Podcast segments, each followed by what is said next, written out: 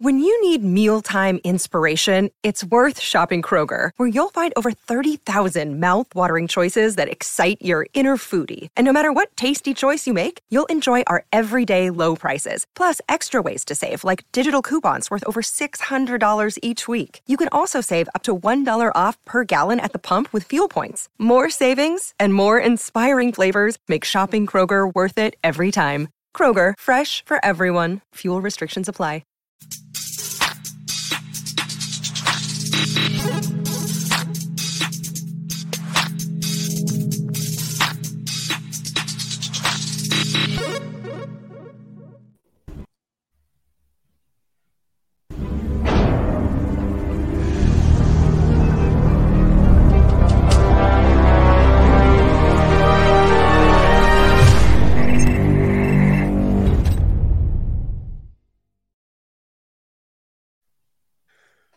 Welcome to Man versus Machine. I'm Theo Gremminger. I'm back again this week uh, with Bradley Stalder, and I'm pleased to be joined uh, with Dario Offstein.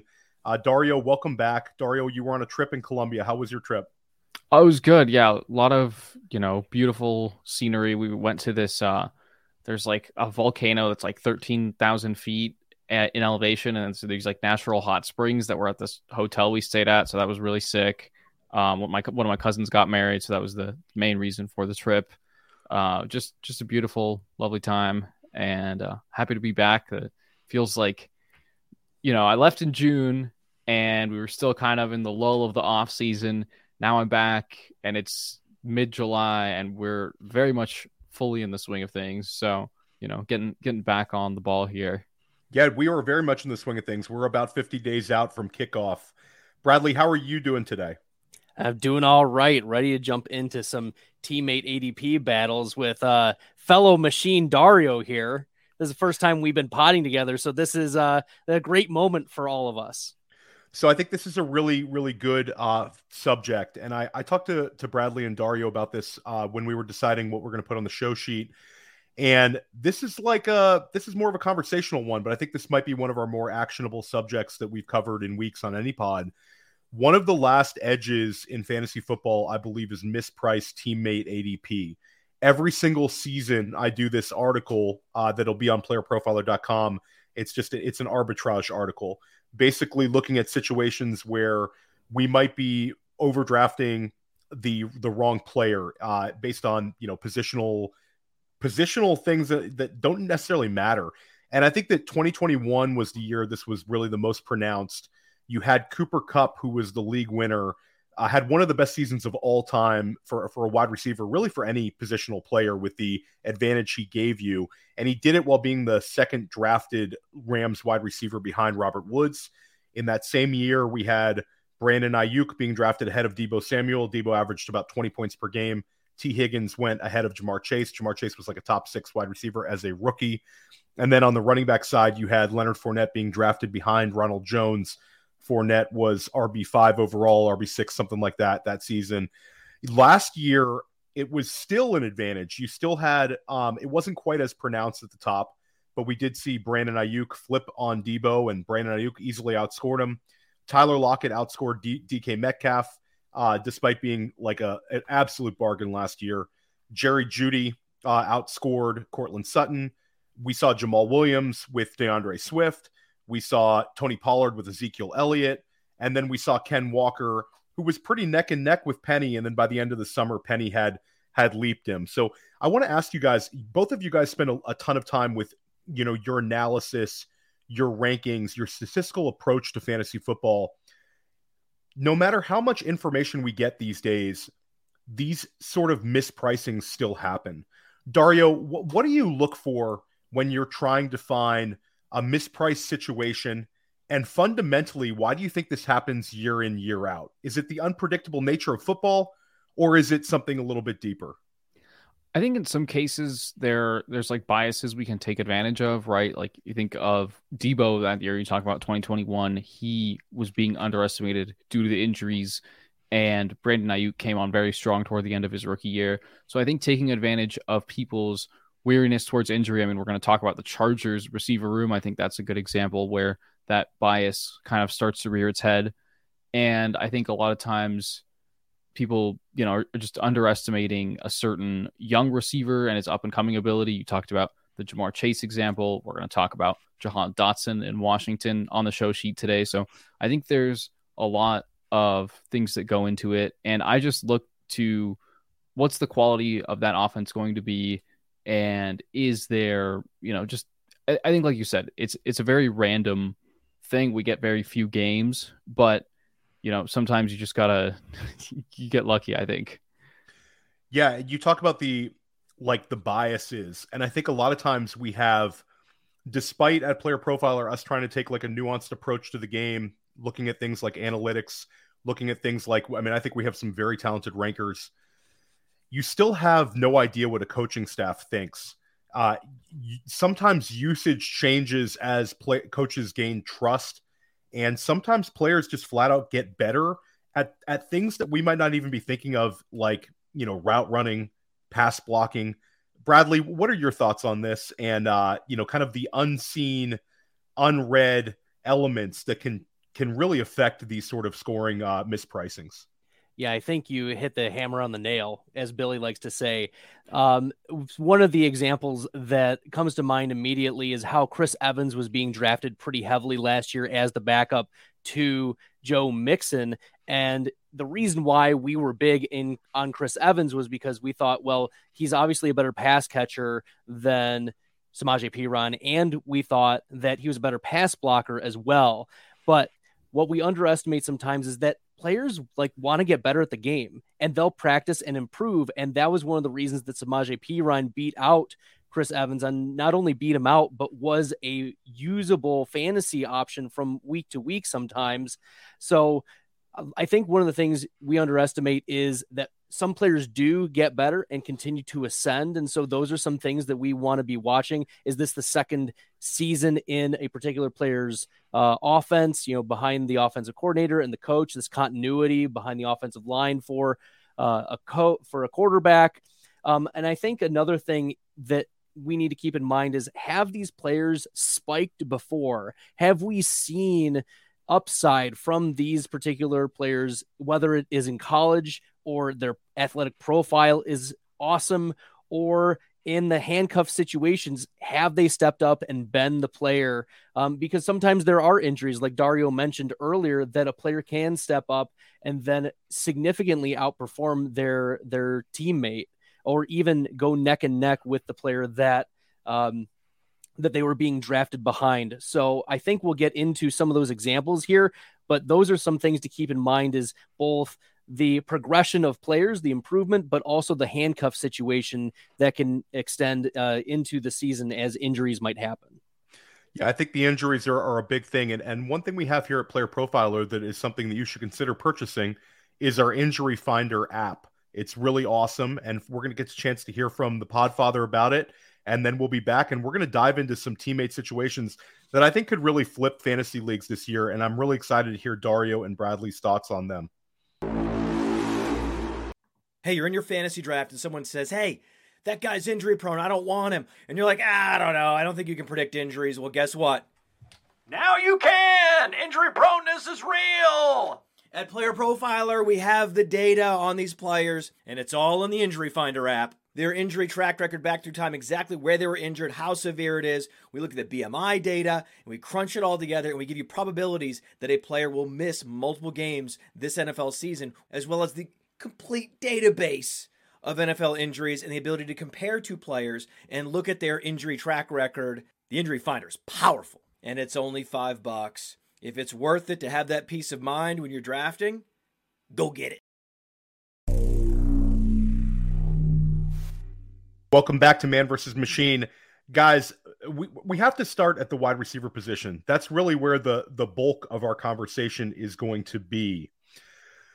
Guys, there's before we get into like the the ones that you might expect, I really wanted to, to start with with the three big ones. And these ones are kind of at the top of the food chain. These are all very interesting situations because you have the wide receiver one, the perceived wide receiver one in this offense being drafted in the first round, and the wide receiver two is going either in the second round or the very beginning of the third round. So I wanted to start out with Tyreek Hill and Jaylen Waddle. Tyreek Hill right now is going off the board on underdog as wide receiver four overall, and Jaylen Waddle is going off the board as wide receiver 11. Last year, both of these players finished inside of the, the top eight at the position in PPR leagues. Both smashed their ADPs. Both were phenomenal. We saw Jaylen Waddle score differently in his rookie season and this and this past season. His rookie season, he set the record all time for most receptions by a rookie. Last year, he was doing it in different ways, a little more splash plays. Tyreek Hill saw a career high in targets. He had about 170 of them. Unbelievable season. And his touchdowns were actually down. So, where are we at here? Is this a correct pricing in terms of the gap? And do what are the chances that you give that Jaylen Waddle can outscore Tyreek Hill this year, Dario?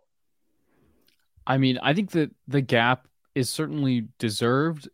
The, between these situations that we're about to talk through with the alphas and the solid, like top tier number two receivers that would be number one on most other teams, top of the food chain. That's the yeah, exactly. These top of the food chain guys.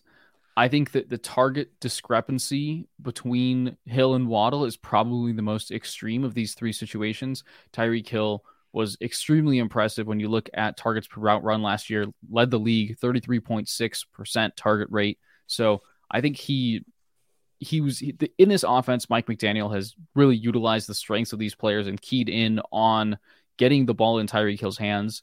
And I think that, that he was a clear, there was as clear of a gap here as there is in any of those other situations. I think it's justified. However, Jaylen Waddle is also, you know, what, four or five years younger than Tyreek Hill. He's just as explosive.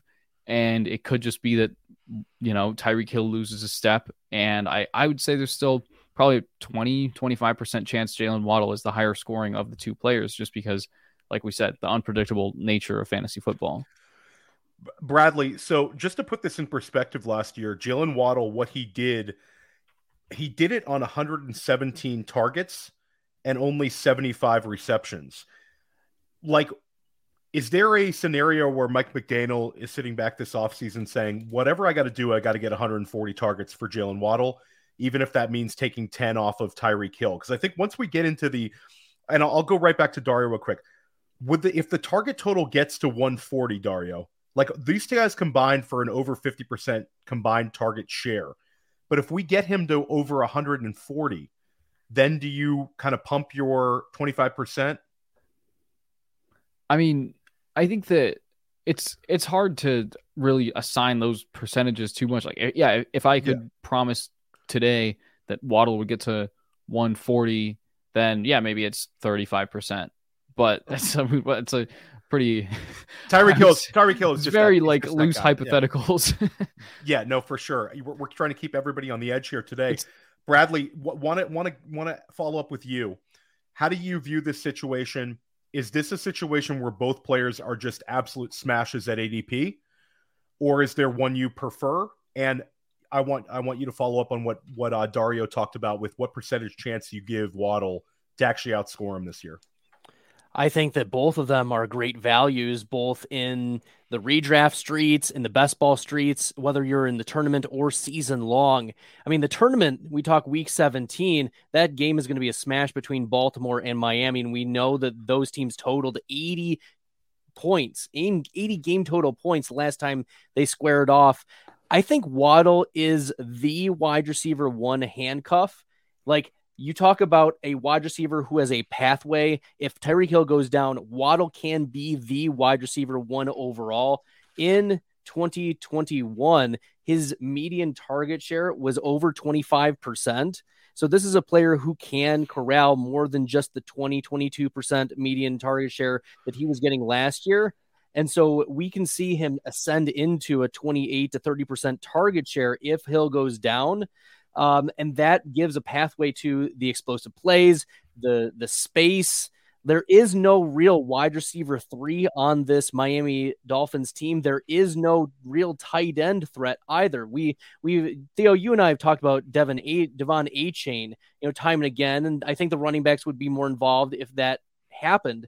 But that's why I'm drafting a lot of Waddle. Not only did he put up the top eight wide receiver numbers last year, and I think he can repeat it with the target shares, with the space, with the boom plays, but also he has the contingency upside that almost no other wide receiver, second wide receiver on the team can provide. So I'm drafting a lot of Hill because we saw the boom plays and the immense target share that was manufactured for him but I'm also drafting a lot of Waddle with that contingency. So I think that a 35% is is a fine percentage, you know, factoring in injuries and injury finders and uh, the injury finder app. Y'all make sure you're downloading that and using it.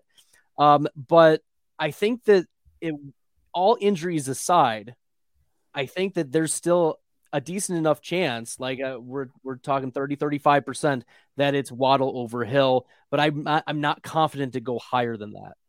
So I'm I'm kind of I'm with you guys. Tyreek Hill for me is is my number three overall. I think if gun gun to head, if I'm drafting, I want Chase Jefferson or Tyreek Hill to start my drafts this year because I think that they provide me such a such an advantage.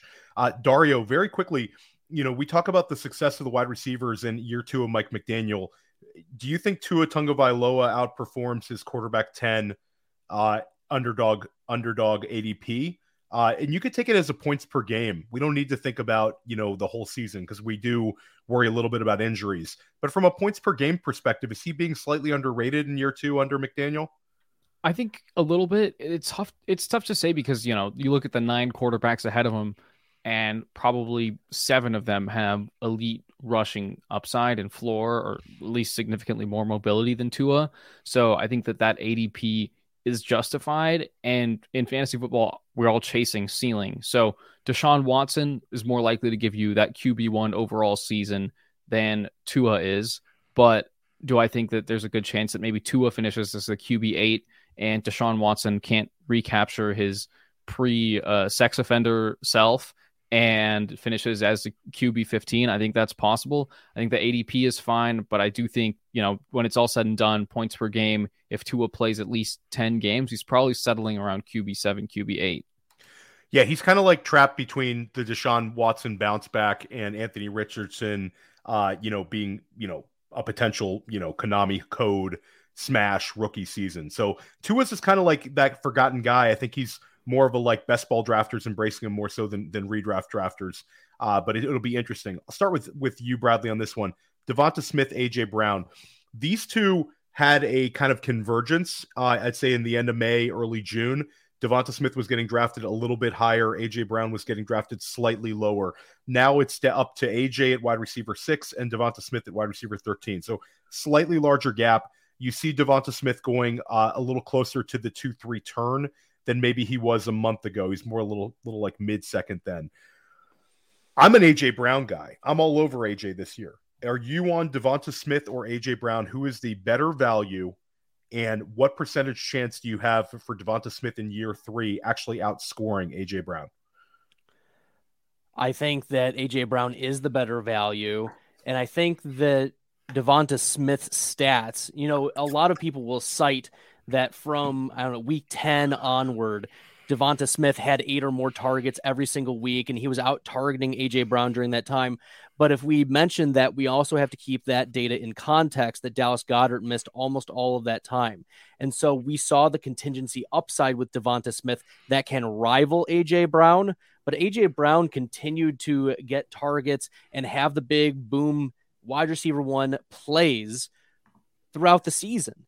And so I I still see AJ Brown as the value. Devonta Smith is, I think, a little overpriced still in the second round. I do like him, but maybe one of the the pivots is still drafting Smith maybe in the beginning of the third and stacking him with Hurts, or maybe you go the two three turn with with Smith and Hurts because that's not being stacked a lot in your best ball drafts. But I still like. I, I have about I have about a dozen Smith Hurts Bradley. Yeah, it, look, you are you are uh, a different animal here, Theo. But in the Best Ball Mania Four Streets, it's one of the least stacked among all of the top four round wide receivers or tight ends. So I think that we saw what losing Goedert or losing, like if AJ Brown went down, we could see Devonta Smith be the number one target getter and and pay off mid to low end wide receiver one numbers.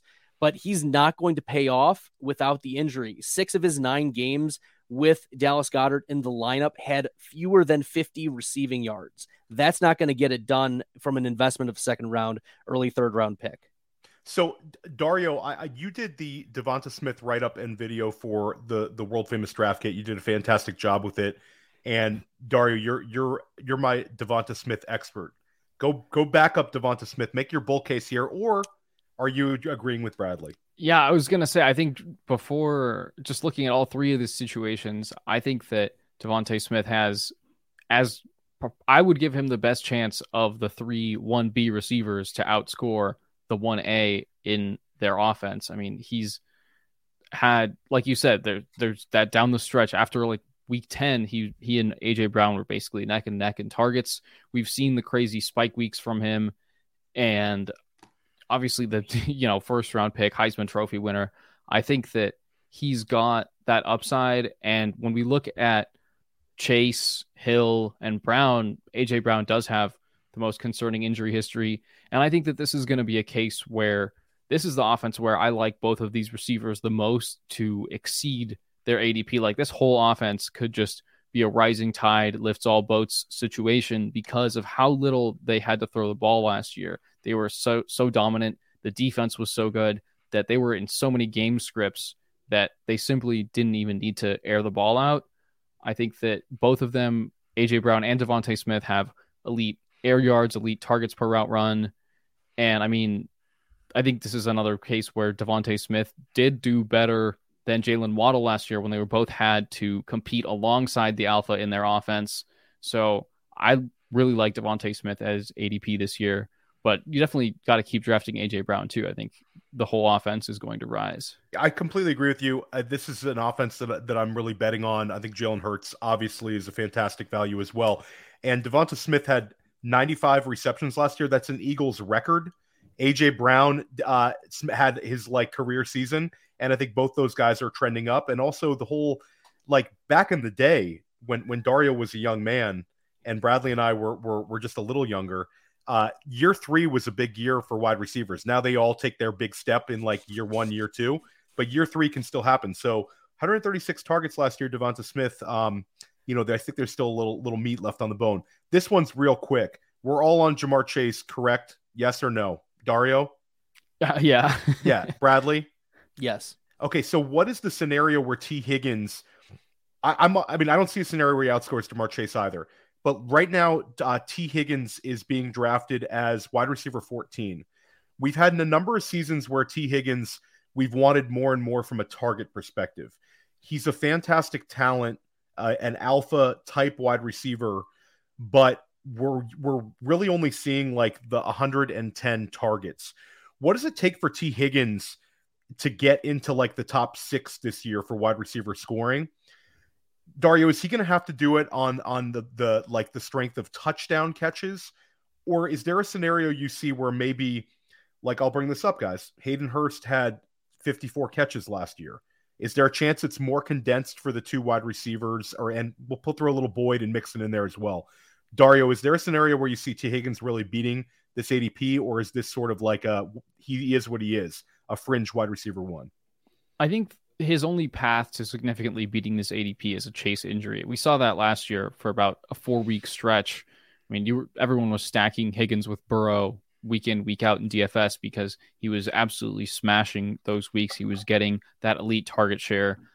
And it's it's a shame that we can't see him at that ceiling all the time because Ja'Marr Chase is just, you know, probably the best pure high upside wide receiver in the entire league. And I think that the reason you're paying what you are in ADP for Tee Higgins is because there's always a chance that any NFL player gets hurt and you want some ch- some exposure to that contingent upside. But I do think if you're getting 17 games from Ja'Marr Chase, Tee Higgins is going to have a really tough time breaking 120 targets.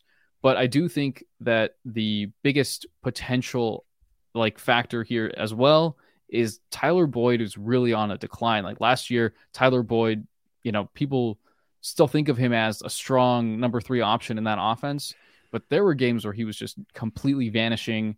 I think his season target share off the top of my head was probably around 13%. Uh, we can double check that right now on his player page, but it's just I think that that's the biggest path to both Higgins and Chase getting that elite upside season. But I do think that with Higgins' cost, you kind of need a Chase injury to happen for him to really, really pay off. Anything to add, Bradley, or, or move on to the next one? I just want to say that I think Tee Higgins, uh, come at me, but I think that at, he needs to be a third round pick, not a second round pick. That even with Ja'Marr Chase um, out those four weeks, Higgins only had a 25.8% median target share. He averaged, uh, what is it, uh, less than 15 fantasy points per game, despite being the number one wide receiver in that offense. Like he had the opportunity to take the next step and prove that he could be an elite, like a, a dog eating us beside another dog, and it just wasn't the case. And so we we haven't seen the spike weeks that we want to see from Tee Higgins. He has uh, less than a five percent top five rate in his career, and so I'm just concerned that he's not offering the upside that you want when you're drafting him at the end of the second round. And I mean, you you're usually taking him in the two three turn to like stack with your Kelce's or your Mahomes or whoever. But that's like, I Tee Higgins is overrated. Put it on the Twitter. okay, all right. So the, I'll say that just my my take on this is is it's the gravitational pull of the wide receiver position as a whole, right. where we see like we see like 14 of them going in this this this short short pocket. Right. So it's it's pulling up the guys like Tee Higgins and the DK Metcalfs who are probably more like late third round type guys because these are the guys we're trying to hope that can you know challenge the Alaves and the Devonta Smiths. Um, so I think it's more of a gravitational pull. Guys, right. let's get and into the really think, action. Oh, go ahead, Dario. Yeah, I was gonna say as we're talking about that two three turn, you know, you talked about that pull that whole tier of wide receivers. I mean, right now you Jalen or Tee Higgins ADP is right by Jalen Hurts, but the running backs in that area, I mean, Josh Jacobs was the RB1 last season. And, you know, assuming all goes well with his contract, the upside is just as high. Rhamondre Stevenson, now there's some question marks there. I mean, not that long ago, Tony Pollard and Saquon Barkley were going right behind these guys, too. So I think that that's starting to sort itself out a little bit. And people, the overreaction to last year's strong wide receiver season is starting to subside a little bit. But yeah, it's it's a tough button click right there with Tee Higgins, you know, in the tail end of the second round. For sure. The third round's a little bit choppy. There's some potential big downfall pockets right now. I think that's a great conversation for next week on Man versus Machine. Guys, I want to keep this thing going. Let's get to the really actionable ones. One of the more polarizing conversations right now. People have a big, big, big opinion about this one way or another. Calvin Ridley right now is steamed up to 32 overall and underdog. He's going in the third round in FFPC drafts as well, the high stakes main events. Uh, I've seen him go as high as the 212 in a, in the FFPC main event. He is wide receiver 16, while Christian Kirk, who last year had a phenomenal season, where he had 84 catches, 1,100 yards, and eight touchdowns in his first year in Jacksonville, uh, he's down to wide receiver 27. So this gap I actually thought would close when Billy and I would were talking about this in in like May. We expected it to kind of converge. It's actually separated much further than I thought. There's a real notion that Calvin Ridley is the alpha, Christian Kirk is going to be like the number two, and Evan Engram is the number three. Do you think that this is a this gap is too wide, Dario? Which player do you prefer at ADP, Ridley or Kirk? I think the answer right now has to be Kirk at ADP. Kirk, I think he impressed us all last season. Everyone was kind of clowning on the Jaguars for giving him that contract, and he very much proved capable of being a solid number one receiver in an offense. He very much like you know played that role for Trevor Lawrence, consistently led the team in targets, had some very big games. So I think that people are perhaps buying into the Calvin Ridley oasis in the desert a tiny bit too much. I obviously see the appeal, but I think if you're getting a round and a half difference in ADP, I'm definitely going to be drafting more of Christian Kirk just because the floor is definitely safer, especially, you know, if we're talking about a redraft context. And Calvin Ridley, just to, to pay that premium price on top of the fact that he hasn't played football in almost two years, it's a little bit worrisome. Yeah, and Zay Jones, shout out to Don F in the chat. Zay Jones finished inside of like top 25 wide receiver last year in PPR as well. So, Bradley, there's basically a notion that the Jaguars offense takes a step forward and Calvin Ridley not only returns value on his ADP, but he pushes these other guys who were successful last year way, way down.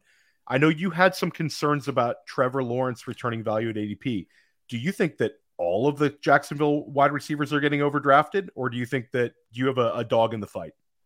I I do have Trevor Lawrence a little bit lower than the rest of the quarterbacks, but that's due to the rushing. I think the passing is going to be there. I have Zay Jones, Calvin Ridley, and Christian Kirk all projected for more than 120 targets in this Jaguars offense. And I think that the first dog to eat is going to be Calvin Ridley. I think the market is right on that. He historically has commanded a higher median target share per season than any of the other pass catchers in the offense. We do like Christian Kirk. I think he is a good value and he is being understacked right now, uh, or at least the last data I saw, Kirk was only being stacked about 18% of the time.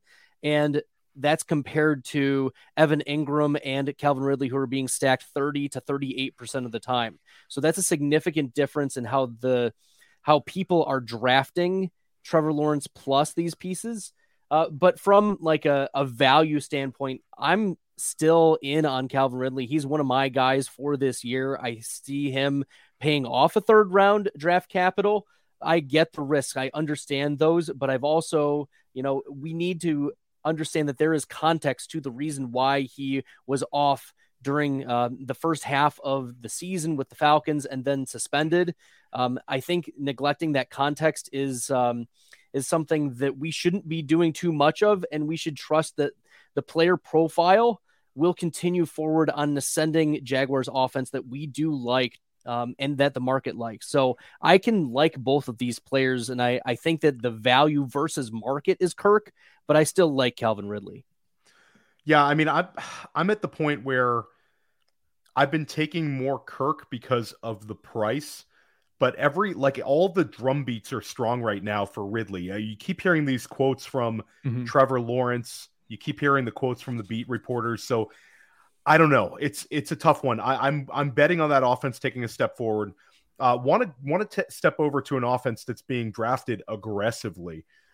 The San Francisco 49ers. We have certain question marks at the quarterback position. I think we all can kind of agree that Brock Purdy's the one that they would like to be behind center. But right now, Dario, we have uh, we have Christian McCaffrey being drafted as RB one overall, FFPC underdog. George Kittle, tight end four on underdog, tight end four or five on FFPC. And then, guys, this has been one of the big teammate arbitrage situations for the, the last two seasons. 2021, we talked about Deebo Samuel. If Davante Adams and Cooper Kupp were not playing that year, he would have been wide receiver one overall. A rare 20 point per game uh, PPR season. Those those don't grow on trees. Deebo had his huge breakout that year. Then last year, Deebo gets a little bit overdrafted. Aiyuk ends up being the big value. This year, we're kind of back at it. There's Deebo Samuel being drafted as wide receiver 18, and Brandon Aiyuk is down to wide receiver 28. We have a 10 point or t- a, a, a 10 uh, wide receiver gap between the two of them. Where are you at, Dario? on on this. Uh, who do you prefer at ADP? Are they both being drafted appropriately? I think that the the concern with for me with Deebo is if you look at the way that he was utilized in that offense before and after they traded for Christian McCaffrey, it was pretty much night and day. Like Christian McCaffrey took over a lot of those designed routes, those targets within five yards of the line of scrimmage. And from week 12 onward, I think because and then you know Deebo had the injury, so really we're looking at like weeks 11 through 14, and then the playoffs. Deebo only had he had two games over 20 points, and he also had five games under 10 fantasy points. So that's pretty concerning usage. And on top of that, he's still being drafted a round and a half ahead of Brandon Aiyuk. Brandon Aiyuk had some very good games with Brock Purdy as the quarterback. So I think right now at these prices, Brandon Aiyuk is the slightly better value, but there's a reason that this offense is being drafted so highly, and that's because they put up crazy numbers with a seventh rounder at quarterback. And I don't think that's going to change. Kyle Shanahan is still one of, if not the best play designers in the league. And these guys are probably all going to eat and they're all going to have spike weeks. And you just hope you have the one that spikes during week 17. Yeah, I'm I'm I'm with you. I think they're both like both these wide receivers are are ballers. They both are the kind of guys that can put up big numbers. Last year, Aiyuk gave us uh, almost 80 receptions, over a thousand yards, eight touchdowns. Dario brings up some of the low scoring Deebo Samuel weeks. I'll push back a little bit, Bradley, and I'll say that I think that a lot of it was the offense, even though Shanahan is terrific. Christian McCaffrey came in mid-season and they had to change everything. So even the the sharpest mind still was going to struggle to kind of have all of his guys featured at the same time. Do you think with a off season of self-scouting and preparation there won't be these sort of concerns? Do you think that Deebo can coexist with McCaffrey? Do you worry about the manufactured rushing touch uh, touches? Like where are you at on Deebo Bradley? I think he's a little bit polarizing right now he's a player that I'm pretty high on relative to projections and other projections and other rankings. Um, he's a player that I we've seen spike weeks from him. He finishes what the wide receiver top five wide receiver two years ago. Yep. You mentioned that, but it's also that you mentioned that the play design can be there. McCaffrey um, has dealt with injuries. Like we we have seen him deal with those throughout his career. The running back position is cursed in San Francisco. We've seen uh, with Eli Mitchell and and uh, countless other running backs coming before him, where even Deebo, you know, has dealt with his injuries. And I think we also need to keep in context. Last year, Deebo missed a lot of the practices and workouts with the holdout due to the contract situation that he was waiting for, and he wanted to be paid as a running back and wide receiver. So when you miss that significant offseason time with the team and holding out, that does affect kind of your role. And you know how Shanahan likes to put people in doghouses. I mean, look at Aiyuk from a couple years ago. Look at uh, Dante Pettis from a couple years ago. Look at Trey Sermon. Right? There are players who just lose their roles, and then, well, they'll they'll get their way back. They'll make their way back in the lineup. We've seen that with Aiyuk. So I am more bullish on Deebo Samuel being back with the team, full off-season workout, and uh, yeah, I mean, even last year, median target share for Deebo Samuel was 25%. So we got to have some confidence here that this YAC monster will continue to produce for fantasy.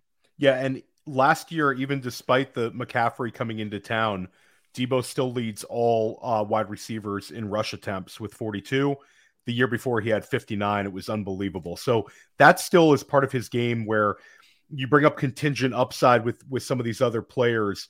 Like I think there's a lot of steam for for Elijah Mitchell, but I I will say that as a handcuff, I will say that if Christian McCaffrey goes down, Deebo Samuel like he's going to go nuclear in this offense.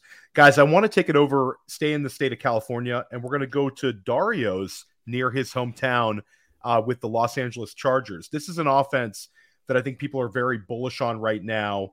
Um, you know, we have Kellen Moore taking over as offensive coordinator. There's like a lot of positive vibes about what's happening in Los Angeles.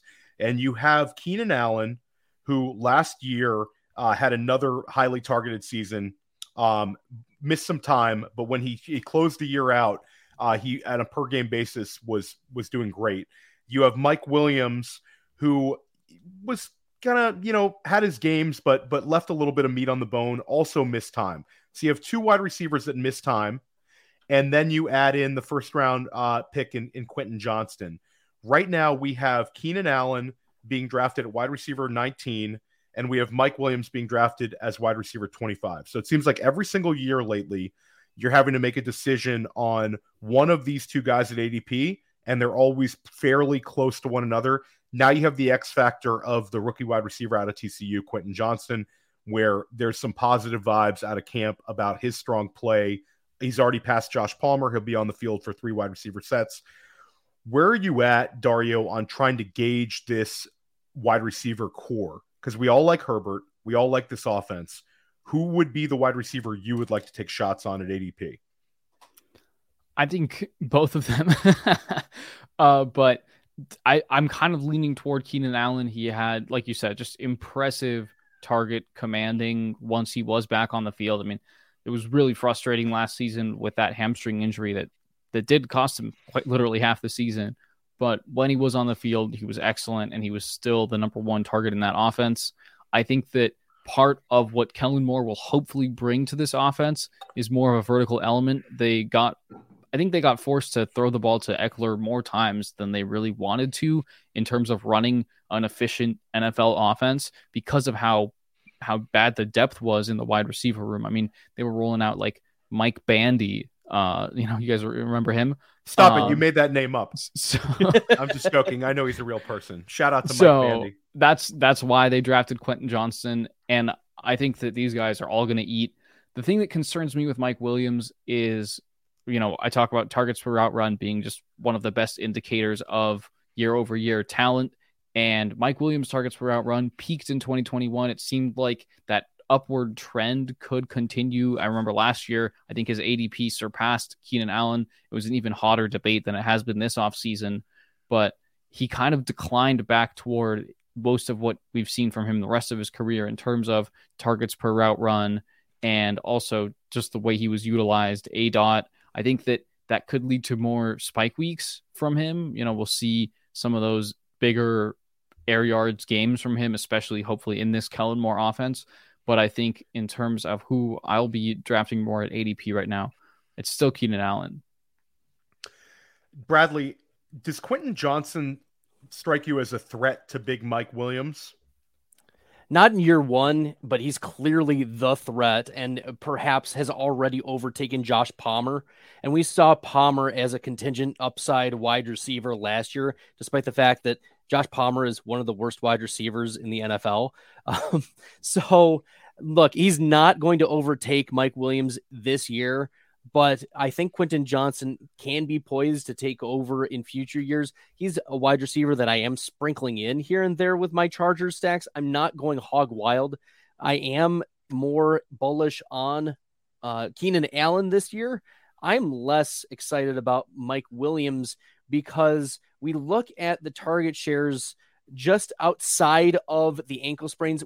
Let's remember that Mike Williams sustained not one, but two high ankle sprains in week seven and week 11, and that cost him like four games. And then, as we know, high ankle sprains don't just cost games, they also cost effectiveness in games. And so, um, what I want to get at is that there are there were too many less than 20% target share games for Mike Williams last year for us to be comfortable with him being a resource. I mean, his median target share last year was 14.6%. You can't be drafting that as a solid wide receiver, too, with any sort of confidence. And then you add a first round pedigree wide receiver. So, Theo, I'm out on Mike Williams at cost right now. Like a best ball final, sprinkle him in here and there because I do like Justin Herbert and I like the Chargers offense, but I have major concerns that Williams can be a consistent contributor, and I don't have a lot of confidence as as a wide receiver two option. So the, this next one is, and I'll say this, I'll end the debate. Just draft Justin Herbert, everybody, and then you don't have to worry about which wide receiver uh, returns value to ADP because Herbert's going to crush it this year. Um, Dario, we'll start with you on this one. Fun one. You have F1 Terry McLaurin uh, who the, actually has had the same amount of catches the last two years 77 same amount of touchdowns the last two years five. Targets were similar 130 120 and yardage she gave you last year was almost 1200 year before was over a thousand. So mclaurin's been like a reliable guy. You can go to bed on saturday night knowing that you can wake up and he's probably going to be a wide receiver two. Then last year they draft jahan dotson Jahan Dotson, I believe, had six top 25 weeks, scored a ton of touchdowns, tied Christian Watson for most touchdowns among rookie wide receivers last year, despite playing only 12 games. you have a noticeable gap on this one. McLaurin is wide receiver 23, again, living in wide receiver two land. And Jahan Dotson, he's creeped up a bit. Jahan Dotson, I believe, is wide receiver 38 now. He's going somewhere between like wide receiver 38 on underdog, wide we call him wide receiver 40 in FFPC. So like it's still a wide gap. I, I believe by the time we draft in September, Jahan Dotson is going to be a, a wide receiver three. I think he's headed there. This is fun. You have Eric Bieniemy coming uh, into Washington as new offensive coordinator. You have uh, Sam Howell and Jacoby Brissett behind center, and what we think are positive game scripts. You talk about Philadelphia, Dallas. Like Washington is going to be an underdog. They're going to be in situations they're going to have to pass the ball a lot. Where are you at on this one, Dario? I know me and you have talked about this a number of times uh, from a dynasty lens. How about from redraft? Right. I mean, I really like Jahan Dotson as a player. I think some of what he showed last year in his rookie year was obviously really impressive. Touchdowns, to me, it, I think that's the part that gets overstated. Touchdowns are generally fluky, and I don't think you can count on. Like, I'm sure that we're projecting Dotson for less touchdowns this year than he actually had last year because that's just quite literally the nature of touchdowns. So I think that I, I'm kind of you know, this is an easier offense to fade than most of the offenses we've talked about up to this point, right? I mean, we all want to draft Chargers, we all want to draft Bengals, we all want to draft Eagles. The Commanders, a little bit, a lot more uncertainty, really, when it comes to the quarterback situation, the quality of the targets that these guys are going to be getting. And I worry that Dotson is going to eat into McLaurin's ceiling, and the offense still isn't going to be big enough for both of them to deliver value at their ADPs, or maybe Dotson slightly delivers, McLaurin slightly underperforms, and it's just a block offense altogether for us. So this is one where I think I'm also kind of inclined to draft the the upside of the guy entering year two. He's younger, he's a lot cheaper in drafts. I mean, the opportunity cost of McLaurin is right around that Mike Williams tier. You can get Brandon Aiyuk there, you can get Christian Kirk there. Whereas with Jahan Dotson, you know, I'm pretty happy clicking the button on him ahead of guys like Gabe Davis, George Pickens, and you know, a falling Treylon Burks. So I think that's the difference maker for me right now between the receivers on the Commanders offense. Yeah, I think you you make some good points, Dario. I do think that there's a chance they could be very such a condensed target tree with those two guys. Like Dotson, to me, you have the top 20 draft capital I think it's odd how where he's being drafted. I think he should be being drafted a little bit higher, Bradley. I think that the market, for whatever reason, is kind of unenthusiastic about him. Um, maybe a little bit less than I thought they would. I thought he'd be more of like a guy getting drafted around wide receiver 30 than than almost wide receiver 40. Where are you at on him, Bradley? Yeah, I think this is an interesting uh, wide receiver group because I think there's ambiguity to how this is going to be split, and I'm happy drafting Dotson at value over McLaurin because an interesting thing is McLaurin actually took control of the offense from a target share perspective once Carson Wentz was was benched.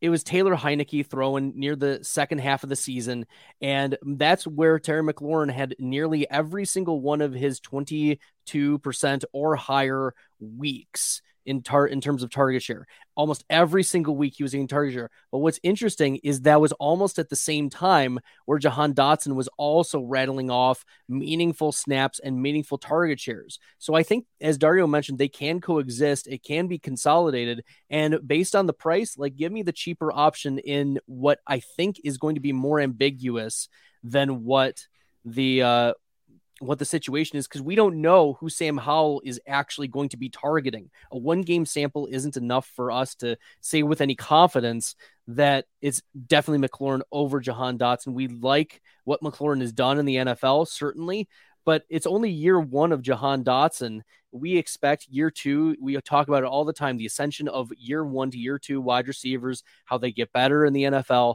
and the how Washington's probably not going to be very good. So I think that all of those factors are leaning me leading me toward drafting a lot of Jahan Dotson as well. And even if he gets into the late wide receiver threes, I'm fine with that.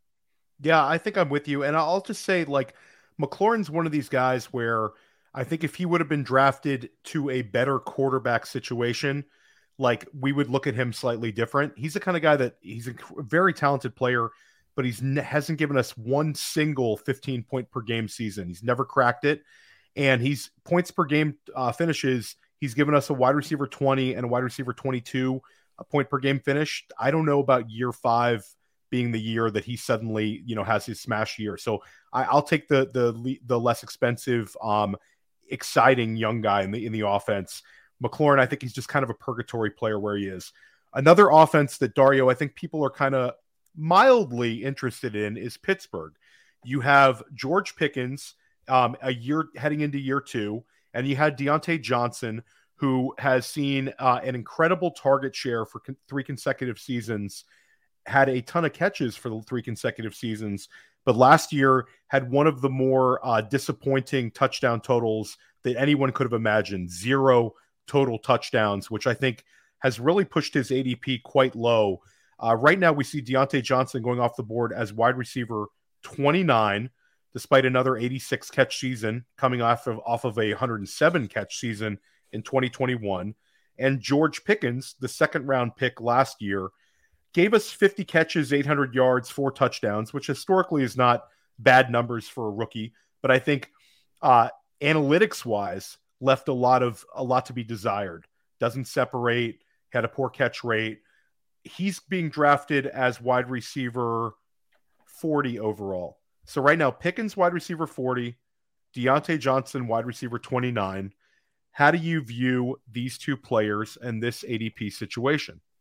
I think this is a case that's really interesting to contrast with the Commanders offense that we just talked about because I think that a lot of the indicators that I like to look at to the quality of a receiver are there for Jahan Dotson more so than they are for George Pickens.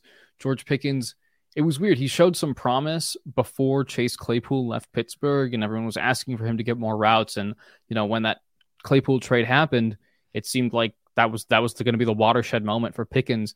But his efficiency actually declined. Like you said, he's not shown to be a particularly good separator. I do trust the Steelers when it comes to drafting wide receivers. I mean, if anyone's gonna like take a hugely unexpected leap, it could be Pickens, but I think Diontae Johnson is being severely undervalued because he had no touchdowns last year. I think that Kenny Pickett is pretty secure in his starting job and is only going to get better. They were improving down the stretch last season in terms of you know metrics like yards per drive, just overall offensive efficiency. So I think Diontae Johnson is being drafted very close to his floor. He's going to continue being a guy who can average eight targets per game consistently. And I'm sure Bradley can tell us about the median target shares, which were, you know, absolutely kick ass. Bradley, take it away. well, look, Diontae Johnson has risen from uh, the 70s and even the 80s and ADP over the last couple months. He's been one of the biggest risers in the best ball streets. And it's finally that like we're putting out the projections, we're getting the stats out there. The common man is understanding that regression is happening. They're not overreacting, they're getting further away from last season and now looking toward this season and remembering that the target shares are pretty sticky year to year. Like that's one of the stickier stats that we can look to and trust is going to be consistent for us. And Diontae Johnson offers the target share consistency. But one thing about George Pickens, and I don't want us to lose context once again, I feel like I'm being the man, you know, in this conversation sometimes of like, here's the context of the stats. But uh, George Pickens is coming off of a season which was his first back from an a, a major ACL tear. Remember, he was he tore his ACL in the spring of 2021. He was rushed back. It was like miraculous. It was exactly on the nine month dot that he got back, and that is pushing the limits of ACL tears. He was an early declare, so we liked the profile of George Pickens, but we see time and time again, year one ACL recoveries, like the year one production after an ACL recovery, players just don't perform to their level. Um, and so year two coming into uh, this year with uh, Pickens, I expect him to take another step forward. And he acts like an alpha, you know, out there. He does command targets. He can make miraculous catches. And Kenny Pickett is one of the better downfield throwers, and that's where Pickens can make his living. So I think that there are stars aligning for George Pickens to out fantasy point Diontae Johnson but you know, Johnson, I still think is going to have a higher target share, but it's a question of the depth of the targets, the the quality of the targets, the red zone, end zone targets can be favored in Pickens' uh, in Pickens' way. And so I think that Pickens is a player that like we shouldn't read too much into a first year back from ACL tear uh, play of performance for him, uh, especially given that he's so young and learn. You know, we expect a year two leap. All those things he's primed for a big year two. I took George Pickens in the eighth round of an FFPC main event, and I thought that that was like getting him in the eighth round based on where he he could finish. I thought that was a really fine value. I think he's really really beat up right now by a lot of people, and I think also also throw out the fact that this is a uh, interesting uh, uh, like room to gauge because I also think Pat Freiermuth, who's entering year three, like we he almost cracked 100 targets in in year two, so that's a pretty high number for a year two tight end. Very interesting one. Uh, Want to get back at it here, guys. Let's talk quickly. Uh, Chris Godwin and Mike Evans. This is a very beat up Tampa Bay offense right now, Dario. Both of these guys are being drafted outside of wide receiver two land. Uh, Chris Godwin is being drafted as wide receiver 30 right now in underdog, and Mike Evans is down to wide receiver 35. So they're very close in ADP. Which one do you prefer? And do you think that this offense as a whole is maybe a little bit too beat up right now? I think they're um, the right amount of beat up. This offense is uh, not one that I think you want to get very many pieces of this season. But between these two receivers, I think, you know, sticking with the PlayerProfiler brand here, you got to go Chris Godwin, just massively talented target earner. And last year, I mean, we talk about the context of a first season back from an ACL tear. Chris Godwin's 2022 season was one of the more impressive, fresh off an ACL tear seasons we've seen. And I mean, he had the early re injury in week one after having a very good game in week one. And then it seemed like after week six, he was getting 10 targets every single game. I think Mike Evans, without Tom Brady, without a quarterback that can really be accurate beyond 10 yards past the line of scrimmage, is going to really, really struggle. And I think he's definitely, you know, lost a step. He's going to be 30 this year, right? Evans. Um, so it's just going to be. I, I think that Godwin is still the clear value between the two guys, but I'll be surprised if either of them is a top 15 wide receiver in fantasy for us this season. So that's what makes it a little bit tough to draft these guys when they're in the same territory as, you know, we just talked about Diontae Johnson. I think Marquise Brown as the wide receiver one in Arizona down the stretch, if Kyler comes back, is very appealing. We're talking about Jaxon Smith-Njigba, Tyler Lockett in that territory. So there's a lot more upside in some of these guys being drafted in that same range. It's very interesting, Dario, because like we talk a lot about consolidation. Like this is, I feel like this is a little bit like Seattle last year, where those wide receivers got really beat up and they got pushed down. Chris Godwin has given us over 200 receptions the last two years and there's way less target competition right now. Um, you know, I think the fact that you're going to have most likely a Baker Mayfield and not a Kyle Trask, I think we we we probably would bet on that. There might be a little bit more, a little less spreading the ball around, a little more just getting the ball in the hands of like pretty decent players. So I might push back just a little bit. I think that there's this is a situation where I think you might want to take a shot. Um, I think there's a chance they both beat ADP here. And, but Godwin, I mean, God, the guy's caught so many balls. He's such a good player. Uh, Bradley, where are you at on this situation?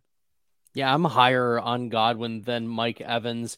Evans has the last two seasons uh, median target shares of 20 and 21%. So that's not really the upside type of uh, actually 2 years ago it was 17% was his median target share. Um, so there is like a scarier median, a scarier mid level for uh, for Mike Evans. And you meant Dario mentioned the age cliff could be coming for the, we've seen these big bodied wide receivers arrive at the age cliff sooner than maybe your shiftier, some more often the slot type of wide receivers. Um, and so Mike Evans is a player that is much riskier but also he's the goal line wide receiver. If there's ever like a touchdown dependent wide receiver, it's it's Evans. And so I I do lean Chris Godwin. I believe in his target share. Another year removed from the ACL tear, as you mentioned, Dario. So I I am more in on Chris Godwin, but I think it should be actually a further gap between Godwin and Evans as we uh, are are fading a little bit of this Tampa Bay Buccaneers offense. Want to go uh, quickly? Let's go lightning round here, guys, because we're hitting an hour. Um, right now, the Buffalo Bills running back situation is an interesting one. You have year two James Cook, and he is being selected as running back 31. You have Damien Harris being selected as running back 38, the free agent signing from New England.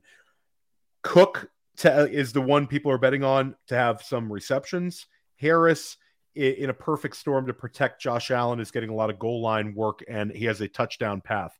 Dario, who is your preferred player at ADP right now? Uh, Cook or Harris?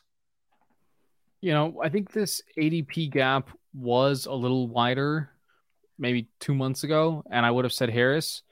But with where things stand right now, we've seen the drumbeat start to come up for James Cook. I think that he's going to get targets, particularly if you're in a redraft PPR league. I mean, we've been talking about under underdog ADP, half PPR versus PPR. I think is probably the deciding factor for me when we're talking about this backfield. If you're getting full PPR, I think James Cook is the way to go. If you're going for half PPR, I think roll the dice on Damien Harris, and you just have to hope that the Bills are trying to protect Josh Allen's body and they give him a little bit of that goal line work to Damien Harris. But I think that both of these guys are still going to continue to get vultured at the goal line by Josh Allen, like we've seen with Devin Singletary for like his entire career up to this point. Bradley, Cook or Harris? Oh man, here's the thing. I'll lean James Cook but I'm gonna throw another name out there, and y'all are going to like uh, strangle me through through the StreamYard. But it's Latavius Murray is still there oh, too, oh, and y'all are hating on Latavius Murray, but he is like Frank Gore. He's not gonna go away. Y'all are gonna be so annoyed when Latavius Murray gets like eight carries and one is a touchdown, and y'all are gonna be so upset because oh, this should have been Damien Harris's and James Cook's because it was supposed to be. But Latavius Murray last year 50% or more of the rush share in seven of his 13 games. It look, this guy is like he's like a cockroach. He just won't go away. And as much as we're annoyed by the fact that Latavius Murray is on the Buffalo Bills, Theo is shaking his head, but he's like, "Oh, this is this is the gadfly." It's true though that Latavius Murray is the one of the last round selections that you should be considering it and pick uh, in your 18th round, rotating through. And uh, maybe that's that's if you're really torn on Cooker Harris, choose neither and try Latavius Murray. You know, guys, this is uh, this that's to be continued. Bradley, guys, we're, we're over an hour here, so I just want to go quickly around. Let's say, just say the player you prefer at ADP. We don't have to add any context on this one. Philadelphia running back room. D'Andre Swift is at running back 23 and Rashaad Penny has fallen down to running back 36. Better ADP value right now, Dario, Penny or Swift? Uh, Penny. Bradley. Swift. I will go Swift as well. Uh, let's stick with the running backs here. Ken Walker has is at running back 16 on underdog. Zach Charbonnet, running back 33. Which do you prefer? Bradley, start with you. Walker. Dario. Also Walker. I think I'm going Walker too, but Charbonnet is kind of appealing there. I uh, want to stick with with running back here. Alvin Kamara, who avoided any criminal charges, is up to running back 30, and Jamaal Williams has fallen all the way to running back 43. And I'll add in Kendre Miller right now has some health concerns. There's a chance that he misses a couple games to start the season. At the very least, he's missing right now. Where are you at, Dario, on Kamara or Jamaal Williams, 30 or 43? Uh, didn't I think people are still anticipating a suspension for Kamara? But I agree with he, you. He pled, but I think that the so he I think that the I think he the, pled guilty to the misdemeanor, but he avoided felony charges. So he, you know, there's probably not going to be a season long suspension. I think there's pro- there's very likely a four or six game suspension yeah. coming the ADPs are gonna shift because of that. Right now, draft your Williams and draft your Kamara shares uh, once that suspension hits and his ADP drops. Good take. Where are you at, Bradley? I'll take Williams. I'll take Williams as well. And Bradley, it's a good. I mean, uh, Dario, it's a great point. There's also the civil matter, but I think at the end of the day, he kind of avoided the really, really big one with the with the you know what the outcome here criminally. Um, then we'll, we'll stick at the running back position, guys. Uh, last one here, my guy Jahmyr Gibbs, who's steamed all the way up to running back 13 on underdog, or David Montgomery at running back 24. Who is the better value, Dario? Uh, just in terms of pure value, I think Montgomery can still deliver. I want pieces of that offense. He's a lot cheaper, but I really love Gibbs too. So it is Montgomery or Gibbs, Dario. You Montgomery. can't say both. I said Okay. Montgomery. Okay, good. Montgomery. I'll also say Montgomery. I will say Gibbs. It's Gibbs season. I'm shocked. Don't listen to these two guys over here. guys we're going to skip the, the tight ends because we're hit a, we hit an hour five this was so much fun i hope that this was enjoyable for you to listen to dario let everybody know where they can find you Just on Twitter at Dario Offstein. Very, very easy one there. bradley oh and At- bradley yeah. you dropped another another episode of stack hunters let everybody know uh where they can find that Yeah, Tuesdays, 8 to 9 p.m. Stack Hunters. Next week, Justin Herzig will join me, and we're going to talk some best ball, probably best ball mania, and uh, the underdog streets. You can follow me on Twitter at FF Stalder. yeah that guy justin herzig's not a terrible best ball drafter i think he uh took down the first best ball mania Shout out to Justin Herzig. Does some great stuff from Establish the Run. Really, really, really sharp. That'll be a must, a much uh, must watch or listen to. Um, I, I will. I'll probably watch that one though, Bradley. I'll choose to watch that one on Let's YouTube. go. But you can also listen to it as a podcast. So make sure you're you're you're listening to Stack Hunters. And then I'm going to be back here later this evening at nine o'clock in the Goat District. Jordan McNamara, uh, a very very strong dynasty mind, is stepping into the Goat District. That'll be a fun conversation. Uh, he was on Mind a Mansion a couple months ago, did a great job. Uh, he's going to be with us tonight. We're going to talk a lot about a lot of these uh, second year wide receivers. I know he is a big George Pickens hater. So we're going to be, uh, I'm going to be, uh, you know, picking his brain a little bit about why so much hate, guys. Anyway, uh, thanks for joining us again. Stick with PlayerProfiler all July, all August. We're going to crush it. We're bringing you fantastic guests and fantastic shows. And uh, everybody have a great evening. Hey, I want to take a moment to thank you for tuning in. It's important to me that all of our media be free. This is only possible because of you allowing a true independent sports media enterprise to thrive unlike any other in the business. So please subscribe to the All In package to continue to make all this possible, to ensure that all of our stats, information, data, content is available to you, especially you, the people that get the site and get the show.